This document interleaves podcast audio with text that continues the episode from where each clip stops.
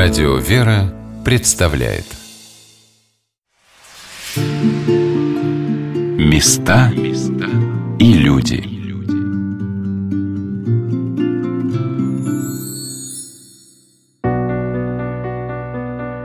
Федоровский государев собор был расположен в середине пути от Александровского дворца к царской железнодорожной ветке, откуда царская семья отправлялась в свое путешествие.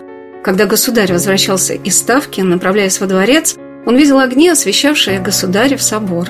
Императорский павильон на вокзале также был построен в стиле древнерусского зодчества, широким крыльцом с массивными колоннами и гирьками, увенчанный императорским гербом. Государю Николаю II нравилось, возвращаясь домой в милое царское, окунаться в эту атмосферу старинной русской жизни. Федоровский городок, напоминавший русский Кремль с резными воротами, башенками на зданиях, позволял воспринимать свой большой дом, свою страну, которую горячо любил, такой, какой она была в его сердце, с незыблемыми основами православия, с мощной культурой своих предков, где все дышит русским духом, национальным богатством. И он всем сердцем стремился привить эту любовь и своим подданным.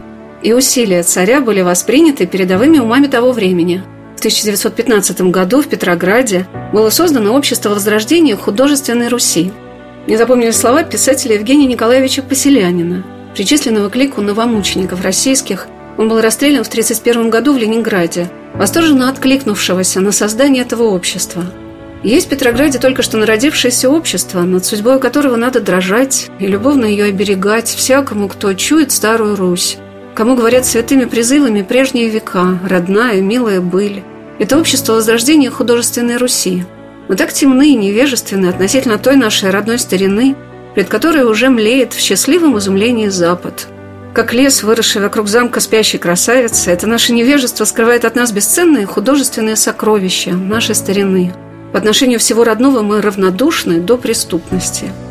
Нет той горы Швейцарии, которую бы не облазили, нет той немецкой дыры, куда бы не проникали русские люди, ни разу не плававшие по Волге, не переваливавшие через Кавказский хребет, не видавшие Урала, не помышлявшие даже о том, что можно проехать в Туркестан – и на Дальний Русский Восток. Да что об этих местах говорить, когда то, что под носом, Новгород, Псков, Тихвин, Свирь, Шексна Троицкая Лавра, неизвестны громаднейшему большинству образованных петроградцев. И вот недавно в закрытом заседании Общества Возрождения Художественной Руси ее знатоки тихо и любовно, благоцветливыми словами говорили о ее сокровищах. Это были подвижники русского художественного самосознания. Академик Соболевский, академик Рерих, Георгиевский – археолог, сделавший замечательное открытие фресок Ферапонтового монастыря. В их речах вместе с восторгом пред тою древнюю Русью, которой они отдали свое сердце и свои думы, звучала грусть, та грусть, с которой зрячий смотрит на слепых.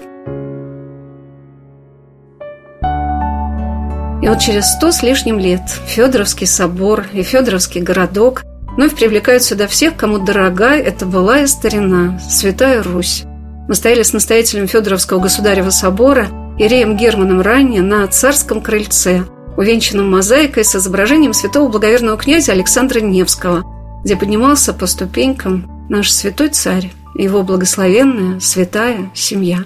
Мы сейчас с вами находимся вот на царском крылечке. То есть это вот такое личное крыльцо, когда царская семья, вот они подъезжали к собору на машине, уже тогда машины были, или на карете. И вот очень много фотографий есть, где вот казаки стоят, встречают императора, где он со своей семьей выходит вот из этой вот двери и как раз-таки вот садится в машину и едет, ну вот или в дворец, который вон он виден уже, видите, рядом здесь, да, либо в другую сторону, это на вокзал. Вокзал это была тупиковая ветка, Иркутска, куда поезд приходил, место, где вот они приезжали в царское село. Конечно, вот этой ограды не было. Раньше это все было огромное, большое вот такое вот пространство Александровского парка. Ну, вот Федорский городок, который восстанавливается. Ну, что он себя представлял? Это был такой, как будто бы маленький Кремль. Вот там мы с вами можем наблюдать башенки, вот стена вот такая вот идет зубчатая, и вот палаты, несколько домов, как древнерусские вот дома палаты вот такие. Посередине там какая-то площадка, там где-то был небольшой пруд. Все это сейчас восстанавливается, уже потихонечку приобретает определенный вид, и даст бог к 24-25 году это уже все будет открыто. И я думаю, что каждый будет иметь возможность посмотреть, что это из себя представляло. Подошли к памятнику Николая II, бюсту императора, созданному в 1993 году. Вот это вот дубовая роща с бюстом Николая II. Дубы, они на самом деле сохранились. Они были посажены самими царскими особами. Семь дубов здесь было. Каждый из царской семьи посадил здесь дуб. Ну, сохранилось только четыре. Три уже были досажены в наше время. А бюст – это первый памятник Николаю II.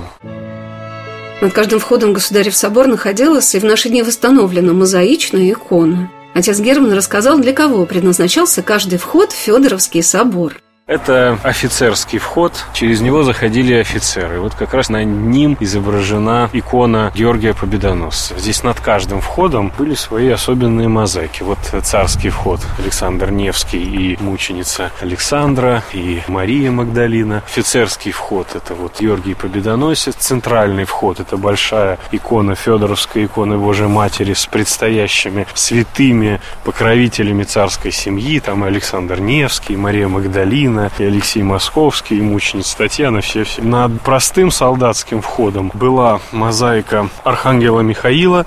В этом году она была восстановлена благодаря птиторам. И вот это была последняя мозаика, которую восстановили мы в этом соборе. Ну вот этот центральный вход с колокольней такого псковского стиля. И вот когда император выходил, спускался по этим ступенькам, то перед ним открывалось огромное продолжение, красивое продолжение Александра Александровского парка. Ну, сейчас, к сожалению, это поля аграрного университета, и такой красоты мы, конечно, не наблюдаем. Мы упираемся в решетку.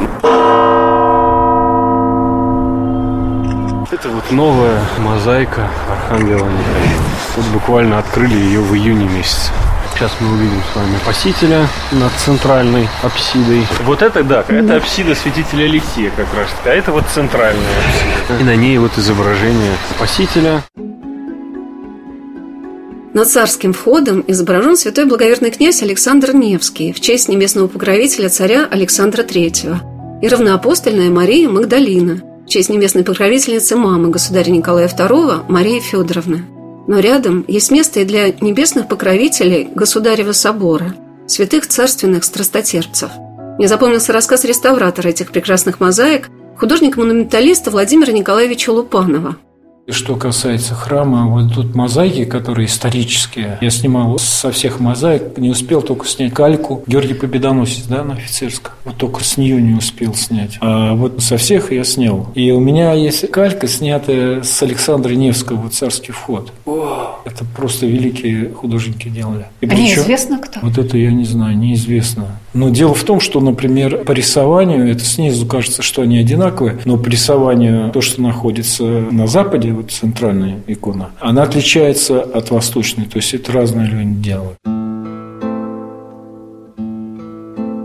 Каким же вдохновением откликнулись мастера того времени на идею царя создать и Федоровский собор, и Федоровский городок в древнерусском стиле? Каждая православная семья является собой домашнюю церковь. Какой она выглядит в глазах Господа, это зависит от самих людей. Но то, что семья царственных страстотерпцев создала на нашей земле свою неповторимую, красивейшую, уникальную домашнюю церковь, этого, наверное, не сможет повторить в камне ни один архитектор мира. Но она есть в невидимом духовном пространстве Руси, и каждый человек может войти под ее чудные своды и почувствовать себя под этим благоухающим незримым покровом. Семья последнего русского императора всегда молилась. И самым большим наказанием для семьи в заключении было то, что они не могли участвовать в богослужении – столько, сколько требовало их ищущее Бога сердце. Об этом мы говорили с историком, заведующим научным отделом Музея императора Николая II в Москве Константином Геннадьевичем Капковым. Как проходили службы для царской семьи в Тобольске и Екатеринбурге. Для них служили раннюю литургию, они стояли отдельно в этом пределе, по всей видимости, Прокопия Устюжского. Ну и их под конвоем вели в храм, выстраивались шеренги солдат по двум сторонам. Вот. И, соответственно, под конвоями через эти две шеренги по бокам, как ограда такая, вот, они проходили в дом. Это только на литургии их туда пускали. А все ночные молебны служили на дому. Там был сделан такой сначала просто столик, на котором можно было там поставить свечки там, и так далее. А потом сделали даже иконостас небольшой, как бы огородили угол такой. Ну, иконостас довольно простенький, там не было писанных икон, а иконы бумажные были приклеены, и получился иконостас. То есть очень такой скромненький, очень простенький. Никто не позаботился о том, чтобы у них был, ну, так сказать, писанный иконостас. Чтобы вообще был там престол освященный, да, потому что там нельзя было служить литургию, потому что там не было антиминца. Только уже в мае месяце там стали служить литургию, то есть когда император с императрицей уехали, а остались великие княжны и цесаревич Алексей, трое из великих княжон цесаревич Алексей, вот тогда служили там уже в мае месяце 18 года несколько литургий, то есть дали антиминц. А до этого времени литургии не было, они были в храме. Ну и довольно редко, особенно в 18. В 17 году служили часто, как они туда приехали в сентябре. Сентябрь, октябрь, ноябрь, декабрь литургии их пускали практически каждое воскресенье и до на десятые праздники. А в 18 году до мая месяца довольно редко их пускали в церковь, и они были лишены возможности слушать литургию в том объеме тогда, когда хотели. Буквально там несколько раз можно по пальцам пересчитать, когда их разрешали посетить церковь. Этого, конечно, не хватало. Они всюду, во всех их письмах, и царя, причем писем царя сохранилось немного, а императрица писала довольно много. Вот. И везде, всюду, и она, и царь, и великие княжны много достаточно, ну, относительно много переписку имели. Всегда жаловались на одно, это вот, наверное, единственное, что вот прям, что не хватает служб, не были в храме, не хватает служб. Вот, вот бы как хорошо попасть в храм, вот бы как хорошо попасть в храм. Ой, как здорово, что вы не можете, а мы не можем. Вот это очень их беспокоило и давало им переживать. А в Екатеринбурге они уже ни разу не сходили? В Екатеринбурге ни разу они не были в храме, об этом даже речи не шло. То есть этот вопрос в принципе не поднимался, там что их могли куда-то выпустить из этого. Там же был фактически тюремный режим, там на окнах поставили решетки, тот забор такой высокий, двойной, за которым ничего не видно, и решетки на окнах, какой там храм. Там была проблема просто, чтобы пришел священник, послужил. Всего за примерно там два месяца, когда они были в Екатеринбурге, пять раз был священник, служили обедницу, то есть приложения святых даров не было, они не причащались, уже не имели такой возможности. Слушали они обедницу три раза, один раз молебен был, и один раз была служба на Троицу, всеночная. Вот и все, пожалуй. И это было для царской семьи, конечно, большим лишением. Последний раз царская семья причащалась на день 40 севастийских мучеников весной 1918 года. Их исповедовал священник, который оказался для них чутким, добрым пастырем. Это был последний духовник царской семьи, протеерей Владимир Хлынов, настоятель Софийского Успенского кафедрального собора в Тобольске. Жизнь его также закончилась исповедническим подвигом. Он скончался в лагере. Сохранились рассказы Тобольского батюшки о том, чем наполнены были сердца и государя, и государыня в последний год их жизни. Он исповедовал царя в 1918 году перед Днем 40 севастийских мучеников. На День 40 севастийских мучеников царская семья причащалась последний раз. Царь очень переживал за Россию, за страну переживал. Что, что происходило с ней, ну, что он переносил это очень тяжело, очень тяжело. И невероятно, а наверняка, если бы он знал, что будет потом, он бы предпринял какие-то иные ходы. Но мы же не знаем, что будет в будущем. Предполагаем одно, получается другое. Исправить потом уже нельзя. Но он, конечно, переживал и, конечно, изменил бы какие-то вещи, если бы знал, что будет. Такого, что произошло с Россией, на самом деле не предполагал никто. Не сами заговорщики, которые отстраняли царя, если бы они знали свою судьбу, которая их постигнет, что там генерал русского разрубит на куски большевики через год, прям на куски буквально, их шашками разрубили в прямом смысле слова на куски. Вряд ли он царя стал задерживать в Пскове. А все эти либеральные оппозиции, Думская, которая искала все власти, если бы она знала, что она будет таксистами в Берлине там, и в Париже, то тоже вряд ли бы, что она потеряет все деньги, потеряет положение, потеряет свое политическое значение, станет никем просто. И будет только в эмиграции рассуждать о том, кто из них дурей был, да, кто виноват, кроме себя. Поэтому последствия революции, все, кто ее устраивал, они для себя ждали совершенно других, чем вышло на самом деле. И царь не предполагал, что его отстранение от престола приведет к таким последствиям. Это и разрывало его сердце. А царицу беспокоило, ну, из того, что вот они из переживаний рассказывает отец Владимир Хлынов, что ее очень беспокоило, что они много думали так, какая она не была. Ну, то есть, что ее, что она была там какой-то каким-то чуть ли не злым гением России. Она очень переживала по этому поводу. За что же, вот, и почему же такое мнение сложилось в народе, вот, что же я сделала не так и, и не то. На самом деле, ведь она не была совсем, конечно, злым гением, наоборот, она очень переживала за народ, очень была такой, всем бы такие были бы правители, было бы очень хорошо, на самом. Но шквал клеветы какой-то, сумасшедший совершенно клеветы, который окутал царскую семью и главным образом падал на царицу, фантастический шквал. Он доходил до нее, конечно, и он ее ранил. Она переживала кто бы не переживал, да. Но при этом она не испытывала там ни любви, ни таких обид на тех клеветников у нее не было. У нее было, скорее всего, так их жалко было, что вот, ну, как бы, ну, зачем же они так вот, ну, вот это же нехорошо. И из ее дневников, к слову сказать, этого периода писем, видно, что на кого, на кого, а вот на народ русский, ну, она вот, ну, не то, что обида, а вообще не держит, ну, наоборот, она очень за него переживает, как и переживал царь. То есть они как-то совершенно искренне, глубоко переживали не за себя, а за страну, громко сказать, за народ, но действительно за народ. Протопересвитер русской армии и флота, духовник царя, протерей Георгий Щевельский, находившийся в Ставке с 1914 по 17 год, вспоминал о государе Николае II. Когда в 1916 году ему предложили отменить крещенский парад ввиду Большого Мороза и дальнего не менее версты расположения штабной церкви от приготовленного на реке Днепре места для освящения воды, он категорически запротестовал и, несмотря на мороз, с открытой головой в обыкновенной шинели сопровождал церковную процессию от храма до реки и обратно до дворца. В истории церковной он был достаточно силен, как и в отношении разных установлений и обрядов церкви. Государь выслушивал богослужение всегда со вниманием, стоя прямо, не облокачиваясь и никогда не приседая на стул. Очень часто осенял себя крестным знаменем и во время пения «Тебе» и «Отче наш» на литургии слава вышних Богу на всеночной становился на колени, иногда кладя истовые земные поклоны. Все это делалось просто, скромно, со смирением. Вообще о религиозности государя надо сказать, что она была искренней и прочной. Государь принадлежал к числу тех счастливых натур, которые веруют не мудрствуя и не увлекаясь, без экзальтации, как и без сомнений. Религия давала ему то, что он более всего искал – успокоение, и он дорожил этим и пользовался религией как чудодейственным бальзамом, который подкрепляет душу в трудные минуты и всегда будет в ней светлые надежды. Попадая в Федоровский государев собор, так и хочется представить стоящего на солее государя и его семью. Настоятель собора Ирий Герман Ранний показал мне, где стояли во время службы царственные страстотерцы – Здесь, в этом соборе, семь входов и выходов. Каждый вход нес свое предназначение. Тот вход, через который мы сейчас все с вами заходим, это был вход для простых солдат. Вот центральный вход, да, заходил император, митрополит, епископ, то есть для таких торжественных церемоний. Тот вход, которого сейчас нет, вот он был справа, он был напротив этого солдатского входа, это был специальный вход для офицеров. То есть офицеры заходили, так же, как и солдаты, и каждый знал, где его место. Солдаты молились вот здесь вот в храме. Офицеры, возможно, молились на хорах, там есть специальное место. Император молился с императрицей, молились на Салие. Император молился на Салие, его все видели, то есть он не прятался от своих солдат. Константин Геннадьевич рассказал, что все передвижения царя в течение дня по минутам были зафиксированы в камер курьерских журналах – вот уже после ареста государя и членов царской семьи записи о том, как проходил тот или иной день, можно прочитать только в их дневниках. Не запомнили строки дневника Николая II на Пасху 1917 года по старому стилю 2 апреля.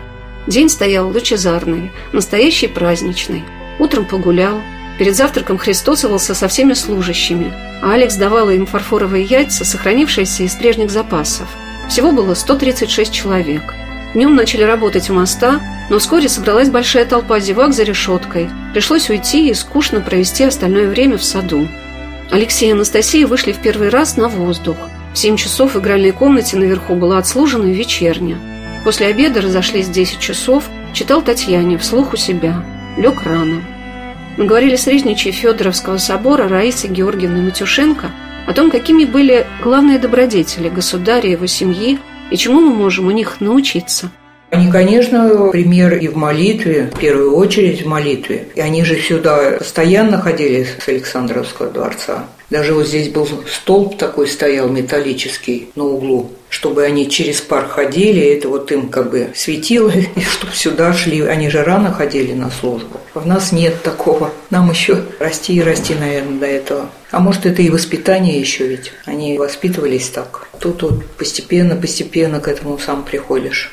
Ну вот, когда в храм вхожу, у нас висит икона с нашим храмом, новая икона, да, я к ней прикладываюсь и прошу помощи и от царя, и от Александры Федоровны, потому что у нас была давно-давно детская книжка такая, и там как раз чудеса помощи. Вот она мне запомнилась, эта книга. Она тоненькая, детская. И то, что мы все ждем же просто от святых какой-то помощи, да, и поэтому в первую очередь, да, к ним хочется обратиться, что они пострадали-то за нас, хотя, возможно, они могли и уехать, да, их вот такая смиренность меня вот поражает и покоряет, что вот они такие, то вот любовь такая России вот по них и проходит. Они как вот пример как надо любить Россию. Меня вот это вот их смирение прямо до глубины души поражает, что вот у нас тогда не хватает вот этой смиренности, что Господь дает и принимает так, как есть, и дети так воспитаны. Я уже они ведь не маленькие были, да? Могли бы что-то какое-то там слово сказать. Они пример семьи, это все вот знают об этом, да? Но почему-то мало смотрят на это, что надо, да,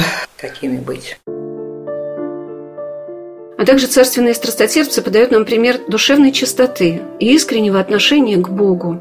Не запомнились воспоминания в дневниках протерея Афанасия Ивановича Беляева, настоятеля Федоровского собора с 1916 по 21 год, который наставил после исповеди великих княжон и цесаревича.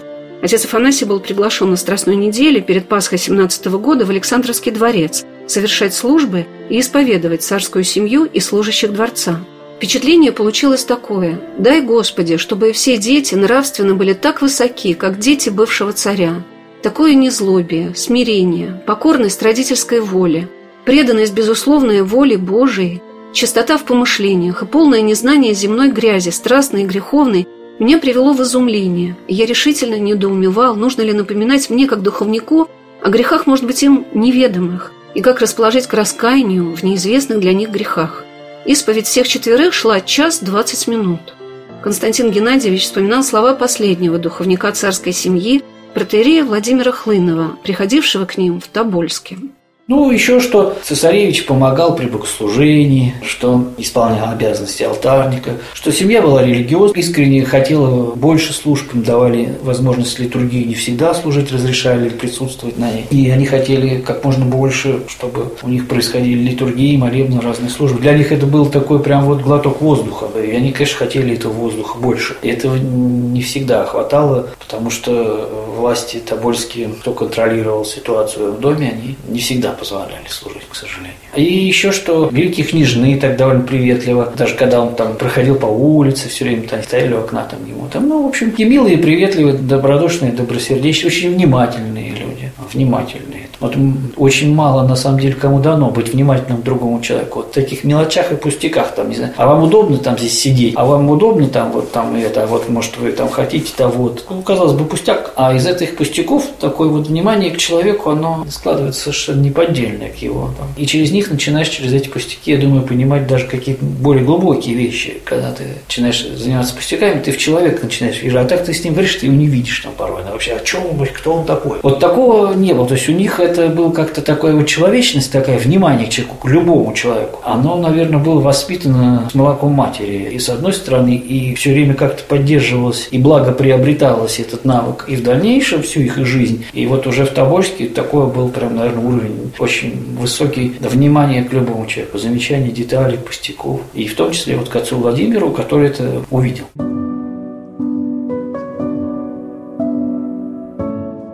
Что мы сможем рассмотреть, вглядываясь в лица государя и государыни, великих княжон и цесаревича. Их бесчисленные фотографии, как будто открытка с неба, с которой ясный чистый взгляд, глубоко проникая в твою душу, высвечивает все его потаенные уголки. Владимир Николаевич Лупанов долгие годы трудится в храме, где молилась царская семья, постоянно преображая это пространство удивительных росписей и чудных мозаик. Он ответил на мой вопрос, что для него самое близкое в образах царственных мучеников.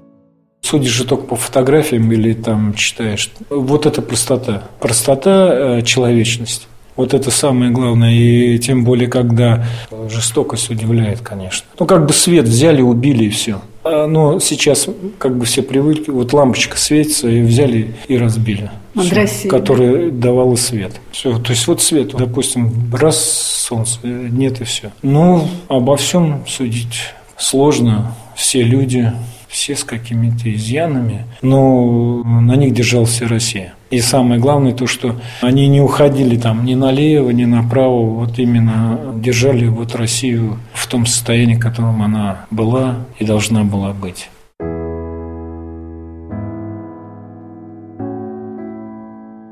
Каким открытием для человека может стать посещение Государева собора, посвященного Федоровской иконе Божией Матери? История этой иконы восходит к святому благоверному князю Александру Невскому и его брату Василию. По преданию, Федоровской она была названа потому, что накануне явления благоверному князю Василию многие жители Костромы видели шествующего по городу воина с иконой на руках, которым они узнали великомученика Федора Стратилата по его иконописному изображению – но самым удивительным для меня в этот день стал рассказ настоятеля собора Ирея Германа Рання о явлении в наши дни Феодоровской иконы Божией Матери в царском селе.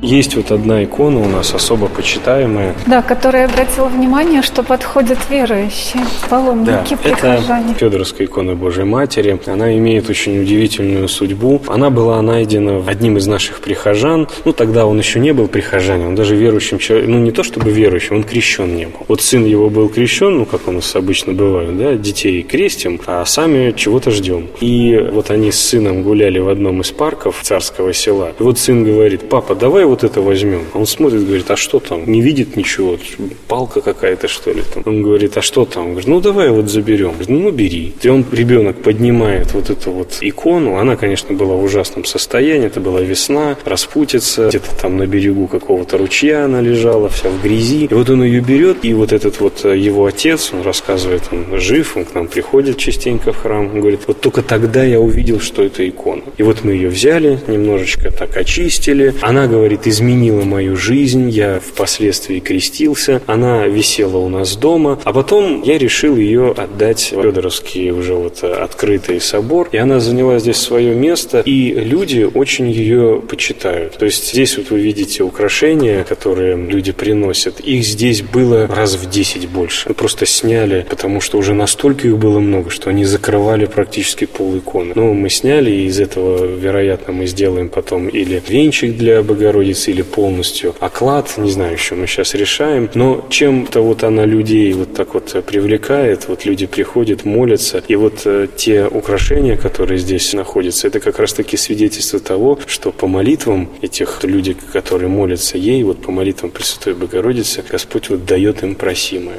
Ее недавно отреставрировали. Вообще она чудесна тем, что она дожила до сегодняшних дней. Потому что буквально недавно, когда мы ее отсюда достали на реставрацию, реставрацию, реставраторы нам сказали, что, знаете, еще чуть-чуть она просто рассыпалась, потому что это картон, она написана на картоне. И представляете, вот он какое-то время пролежал в воде, напитался, он должен был уже высохнуть, там рассыпаться много-много раз. И особо с ней, видимо, ничего не делали, когда ее вернули в собор, ну просто так почистили и поставили вот в киот. И вот когда реставраторы ее взяли, они вот ее восстановили, сказали, знаете, чудо какое-то, что она просто вот дожила до сегодняшних дней. Ее укрепили, Сейчас она находится в безопасности, и снова люди к ней подходят и молятся. Мальчик этого не Василий звали. Какое-то чудесное явление тоже в царском селе, в городе Пушкин, вновь обретение Федоровской иконы. Правда? Да, Ведь это да. же тоже так и символично, и в то же время чудесно, но и так важно для именно этого места.